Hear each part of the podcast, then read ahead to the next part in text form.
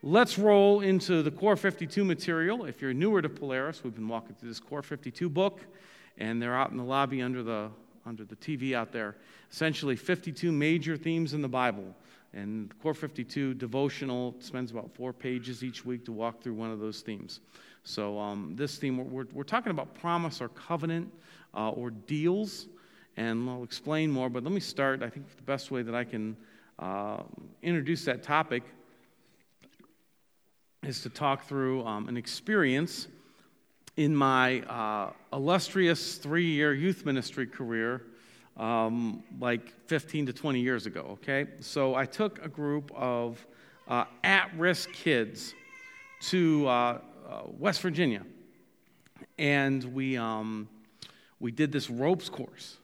And I had never done a ropes course before. I don't know whether any of you have done a ropes course. I, I did uh, uh, um, one time and I don't aspire to do it again, but I learned a lot. I learned about how the body and the mind interact and how somehow your body will trump your mind at times.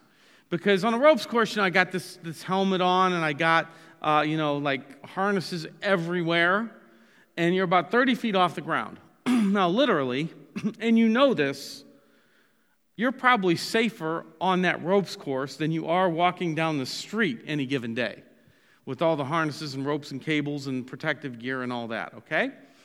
But there are simple things that your body just won't do. Like it, starts out there, there's this there, there's a trapeze thing, okay? And I, you know, harness ropes, safety ropes, safety ropes for safety ropes, and, and you got to jump to this trapeze and then you get off to the side, you know, that's, that's the thing. Uh, but, but, you stand there, and, and I could have fallen down and hit my face on the bar. Like, it's not too far of a jump. You could practically just reach out and fall and get it. But I'm standing there on the edge, looking five feet out at this bar, and my body just won't do it. And I'm like, no, just, just jump. Everybody's watching. You know, you're the, you're the youth leader. Everybody's watching. The kids are clowning me. Ah, come on, make the jump, pansy. And, and, and you're just, you're like, okay, legs, go. And, and just, your body's just like, nope. And so I, I did what everybody does in that situation, uh, what every man does. I, I, I, um, I went and did something else. So I went over, and there's this, there's this plank that's about, you know, five feet wide. It's like sidewalk length walkway. It's just a, a bridge. And, you know, I don't walk down the sidewalk afraid that I'm going to fall off into the street or into the grass. Like, you just walk down the sidewalk. And so long as you're sober, you're not just going to randomly fall off but I could barely, like, I'm walking like this. No, no, it's, it's true. I'm not like a daredevil. You know, I'm not like a need for speed, high adrenaline guy. Um, there's too much that I can be worrying about to enjoy my life with freedom.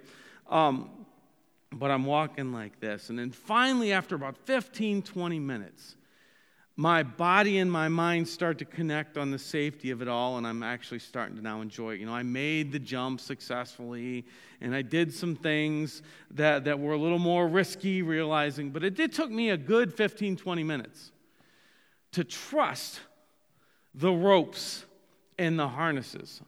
I'll never do it again, but I learned a lot. Um, when it comes to interacting with God, there's a lot that, that can be applied from that experience. And what we're going to see is that God uh, uh, shows himself as a God of promises, a God who makes promises or covenants or deals, if you're comfortable with that language, a God who makes deals with us. But it seems that what we see is, is a God who wants us to interact with him in the context of of those promises and learn to live our life and enjoy our life uh, by trusting those promises like we might trust those harnesses so that we can uh, live and move about freely. Um, those promises become a kind of anchor in storms, or maybe we call a tow rope that kind of pulls you forward when you're stuck, um, or, or a safety harness or safety net um, when, we're, when we're when we're struggling with fear and things like that. So, what I want to do is I want to walk you through uh, some scriptures that demonstrate God as a God uh, of promises, and then talk about the nature of covenant, because if you want to uh, appreciate the scriptures, you probably need to know a little bit about the idea of, of covenant. And then we're going to talk to just some really practical, like takeaways, trusting the promises of God in, in everyday life kind of stuff. Okay, so let me start with some, some places in Scripture that, that that present the idea of, of God as a God of covenants, promises, or deals. And this is why this is significant. Um, and, and if you've been around Polaris, you've heard me talk about, like, you know, reading scripture like watching the Godfather movie or movies like the Godfather versus sound bites. And, uh, and, and so essentially, um, if, you, if you think about the, the Godfather movie, um, a lot of people watch it for clips. Um, but, but if you learn to, to watch it the way it was intended, you, you take in a movie like The Godfather and you observe things and you see where it heads and where it flows and, and then you, you draw you, you learn what the authors what the what the director and the author's trying to tell you the screenwriter's trying to tell you through the observation of things because it doesn't come in like bullet points it's not a deductive movie you observe things and then apply it. In the same way with Scripture, especially Genesis and Exodus and some of the older books in the Bible, some of the more ancient, ancient Scriptures, it's written the same way. It's not written in bullet points. It doesn't say, hey, believe this and this and this and this. They're stories. And you look at the accounts and you learn from the accounts and you say, wow, what do I learn about God from that? What does this say about God? What does this say about humans? What does this say about the way God interacts with humans? And that's where the scriptures come alive when you start to read it and try to observe tendencies and characteristics and draw your own conclusions and, and, the implications, that's, that's when it comes alive. A lot of people for life just read the Bible for bullet points and little inspirational verses that they can put on their mirrors. Nothing wrong with that. But a lot of the power of the scripture comes when we look at the stories in scripture and begin to ask, what, what can I what can I learn from this about God, about people? So, when we look at this today, what I want you to see for the first half of this talk is I want you to think like if you had amnesia and we're just reading some of the first pages of the Bible, taking it in, what do you learn about the Creator and how He wants to interact with humans? Okay, so what does this say about the Creator and how He interacts with humans? And if we start on like page two of the Bible, Genesis 2 and 3, we talked about this um, last week we're going to see a unique feature of this creator God. he starts to make promises with his people. And I think this is really significant and odd because the truth is the creator God, why, why is he making promises to people? What, what is it to him? Typically, when we make promises, it's for this idea of trust. It's a, it's a, it's a mutual thing, it's a deal, it's two sided. What in the world do humans have to offer to God that he would be engaged with them? Because that's one of the things you'd wonder if you didn't know anything about God is, is he, is he even engaged with creation? Well, we start out in Genesis 2, so we're in the second chapter of the Bible. And God says this, and we talked about this last week, but the Lord God warned him, Adam, you may freely eat the fruit of every tree in the garden. So free, it's free. Freely eat it. You don't have this is this is club seats. This is all inclusive. Get your wristband. You can free, freely eat from every tree in the garden except the tree of the knowledge of good and evil. If you eat its fruit, you will surely die. So, a couple promises there. Hey, free food everywhere and eternal life, just not there.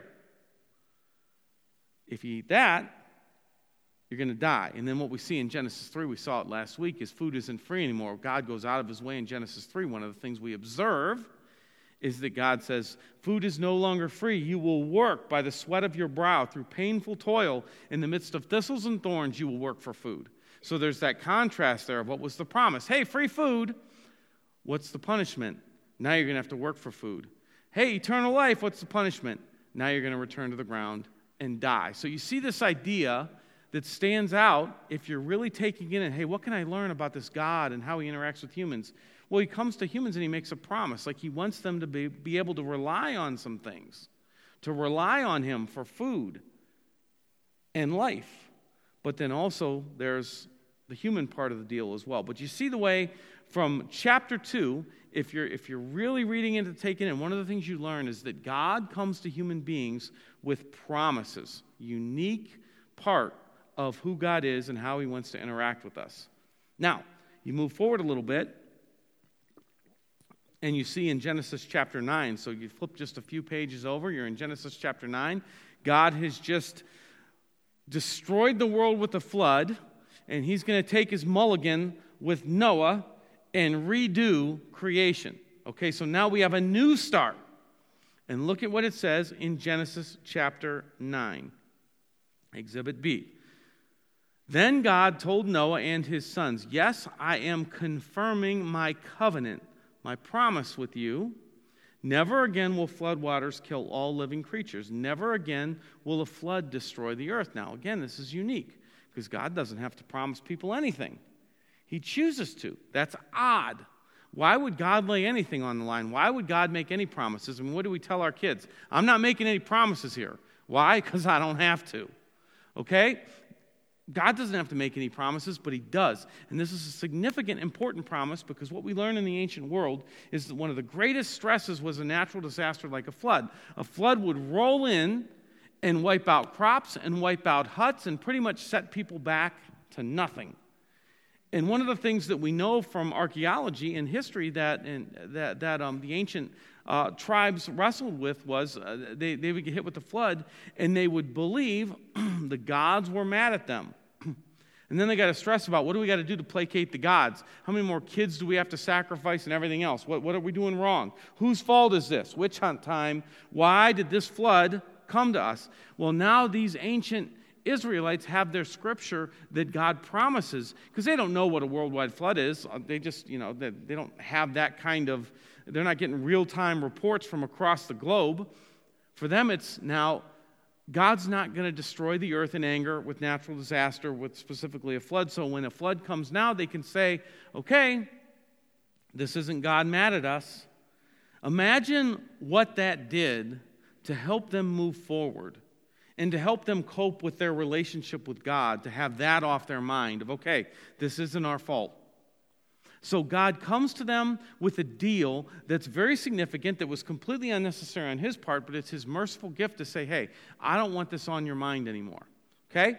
Nonetheless, we see, or, or regardless we see of how to interpret that, God still comes to them with a covenant, and that's unique to how he relates with people. A few pages later in Genesis 15, so the Lord God made a covenant or promise with Abram or Abraham that day and said, I have given this land to your descendants all the way from the border of Egypt to the great Euphrates River. So, what God is starting a new tribe here through Abraham, and it's with a promise or a covenant. Again, God wouldn't have had to do that. He doesn't owe anybody anything. There's not much humans can bring to the table, but still, God comes to Abraham with a promise or a covenant. now, if you're taken in the Bible, you're about 20 minutes in now, if you get through Genesis 15, maybe, maybe 25 minutes in, and already multiple times it says, God made a promise, God made a promise, God made a promise. So now you're starting to say, that, okay, there's a theme here that the scriptures want me to understand. And that's a part of being human, is understanding, looking for, and, um, and uh, living life alongside of the promises from God. This is a God who makes promises with his people. A few pages later, you get into Exodus, and God is talking to Moses. Now, multiple times in the book of Genesis, he repeats his promise hey, this is going to be your land. Your descendants are going to be my special people. This is going to be your land. Your descendants are going to be my special people. That's the promise that God repeats. We get to Exodus and we see it becomes more of a deal.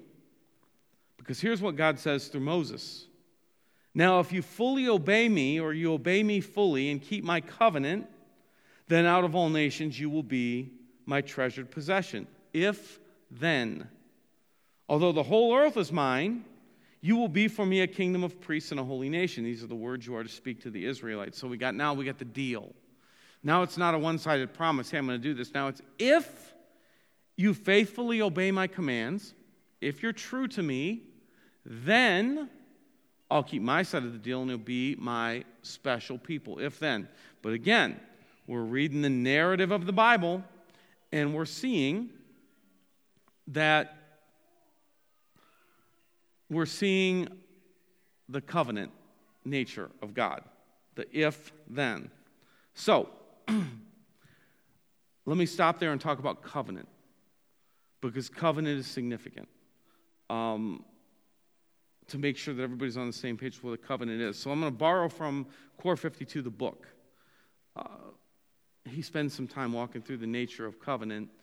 And um, there's a couple things that, that he points out that I think are are important. First, a covenant is legally binding between two parties and there's substance, there's like teeth. Like a covenant isn't, hey, can I borrow $20, Mark? I'll hit you on the first. That's just kind of a casual promise. A covenant has a little more teeth to it. A covenant is significant. Like when we think about covenant, let's think about like a, a, a wedding. If you have, even if you've never been married, you've probably been to a wedding or two, and you, you see covenant displayed where you walk down the aisle. It's solemn, it's formal. And you stand in front of somebody, and the pastor says something like, Do you take this woman uh, to be your wife, uh, to have and to hold from this day forward? That's the vows, to have and to hold from this day forward. Have and to hold implies there's intentional intimacy that you're going to fight for from this day forward, to have and to hold from this day forward. It's intentional for better or worse, richer or poor, in sickness and in health. Like, no matter what, you're going to fight for this intentionally to love and to cherish until you're parted by, death. by death. Be faithful to you until you're parted by death. Like, like those, are, those are big promises, and it is sealed with a ritual. So when we talk about covenant, we're talking about a big deal thing. And it's significant here because for God to enter into a covenant, you're talking about the Creator who brings Himself down to our level and the second part of the ancient covenant that, that stood out to me is that there's often like a blood ritual or sacrifice involved in ancient covenant. So I'm going to read to you from um, uh, that from Genesis 15. I read the one part of God's promise. Now let's look at the ritual that God does, that God subjects Himself to. It says the Lord told Abraham, Bring me a three year old heifer, a three year old female goat, a three year old ram, a three year old turtle dove, a three year old, and a young pigeon. So Abram presented all these to him and he killed them. Then he cut each animal down the middle and laid them in halves side by side. Some vultures swooped down to eat the carcasses, but Abraham chased them away. As the sun was going down, Abraham fell into a deep sleep, and a terrifying darkness came down over him. After the sun went down and darkness fell, Abram saw a smoking firepot and a flaming torch pass between the halves of the carcasses. Weird, right? So the Lord made a covenant with Abraham that day and said, I've given this land to your descendants all the way from the border of Egypt to the great Euphrates River. Here's why I walked through that. It's weird and gruesome, right?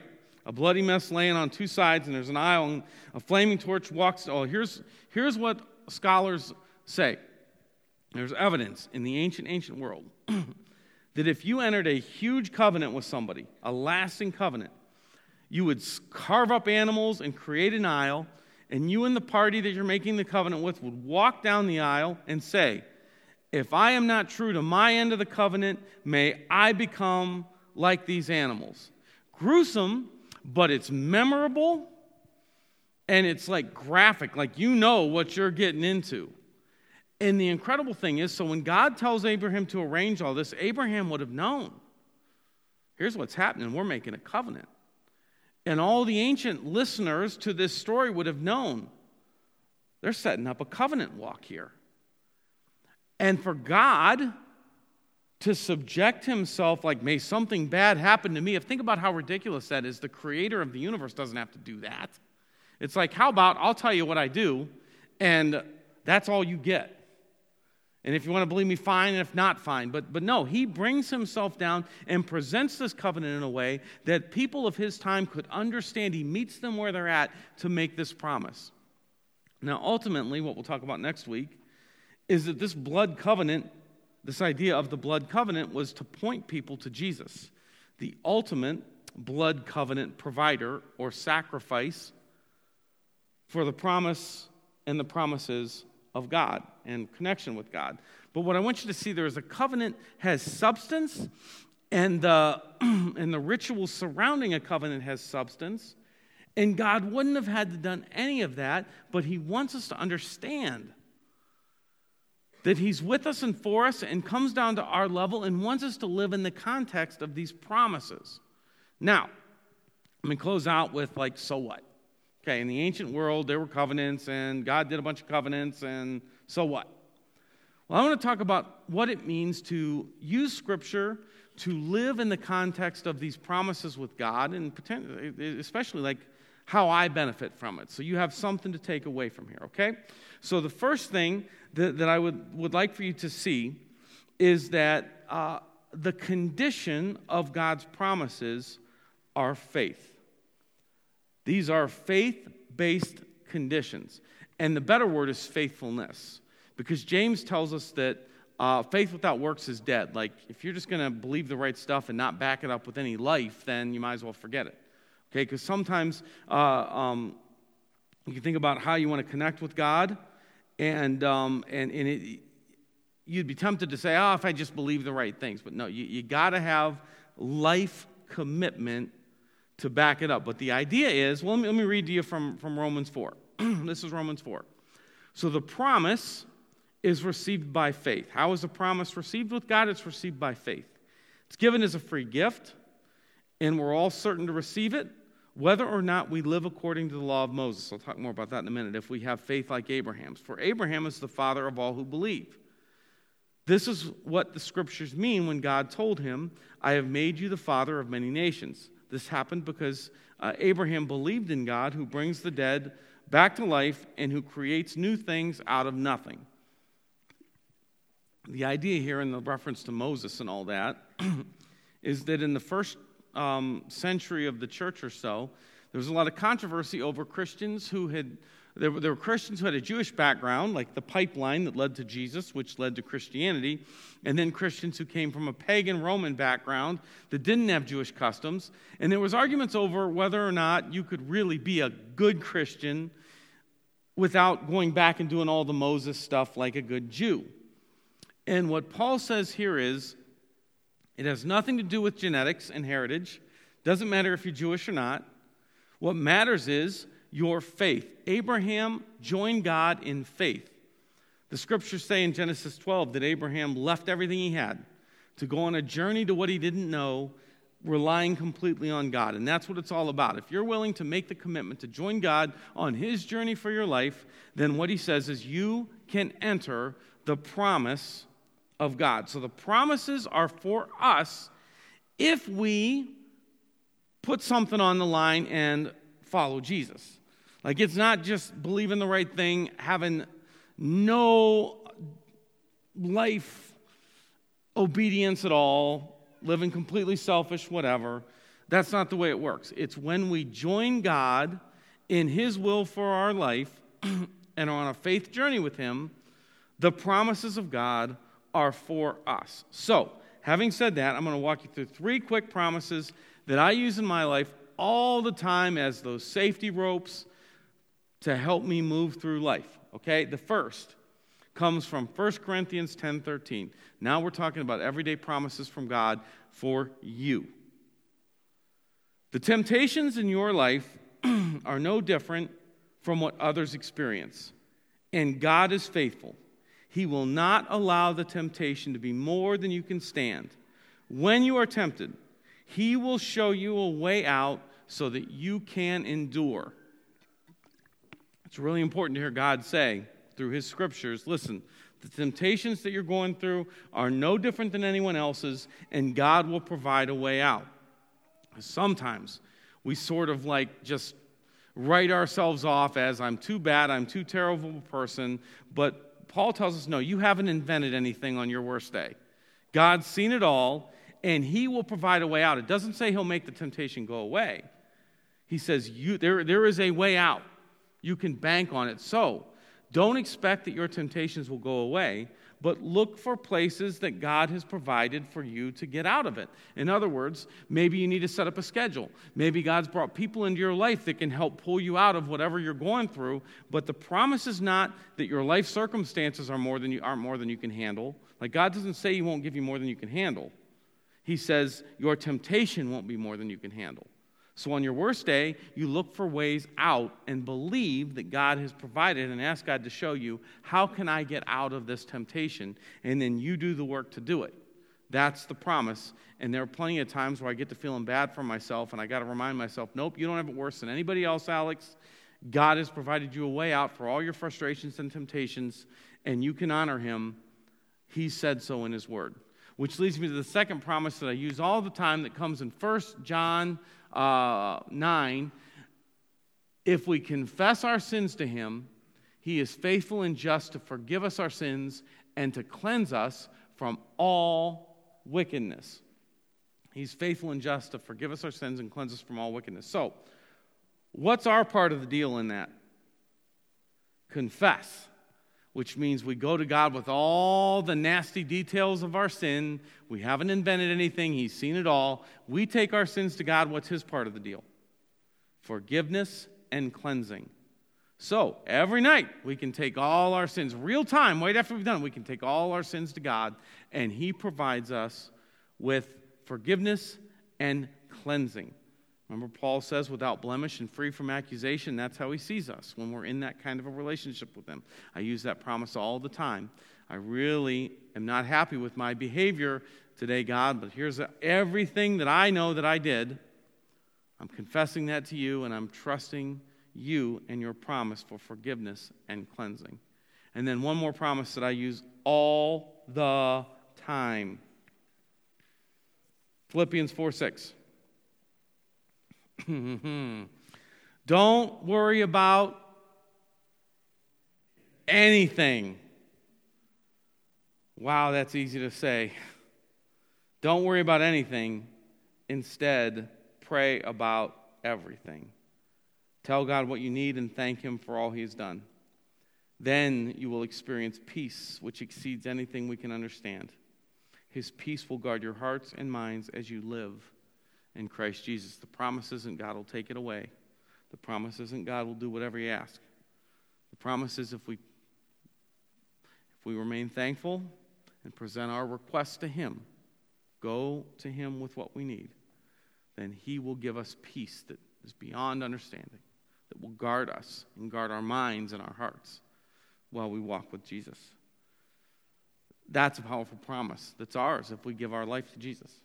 So, these promises become a tow rope to pull us forward, they become an anchor to keep us centered in difficult times, they become a safety harness to keep us from falling when life is difficult.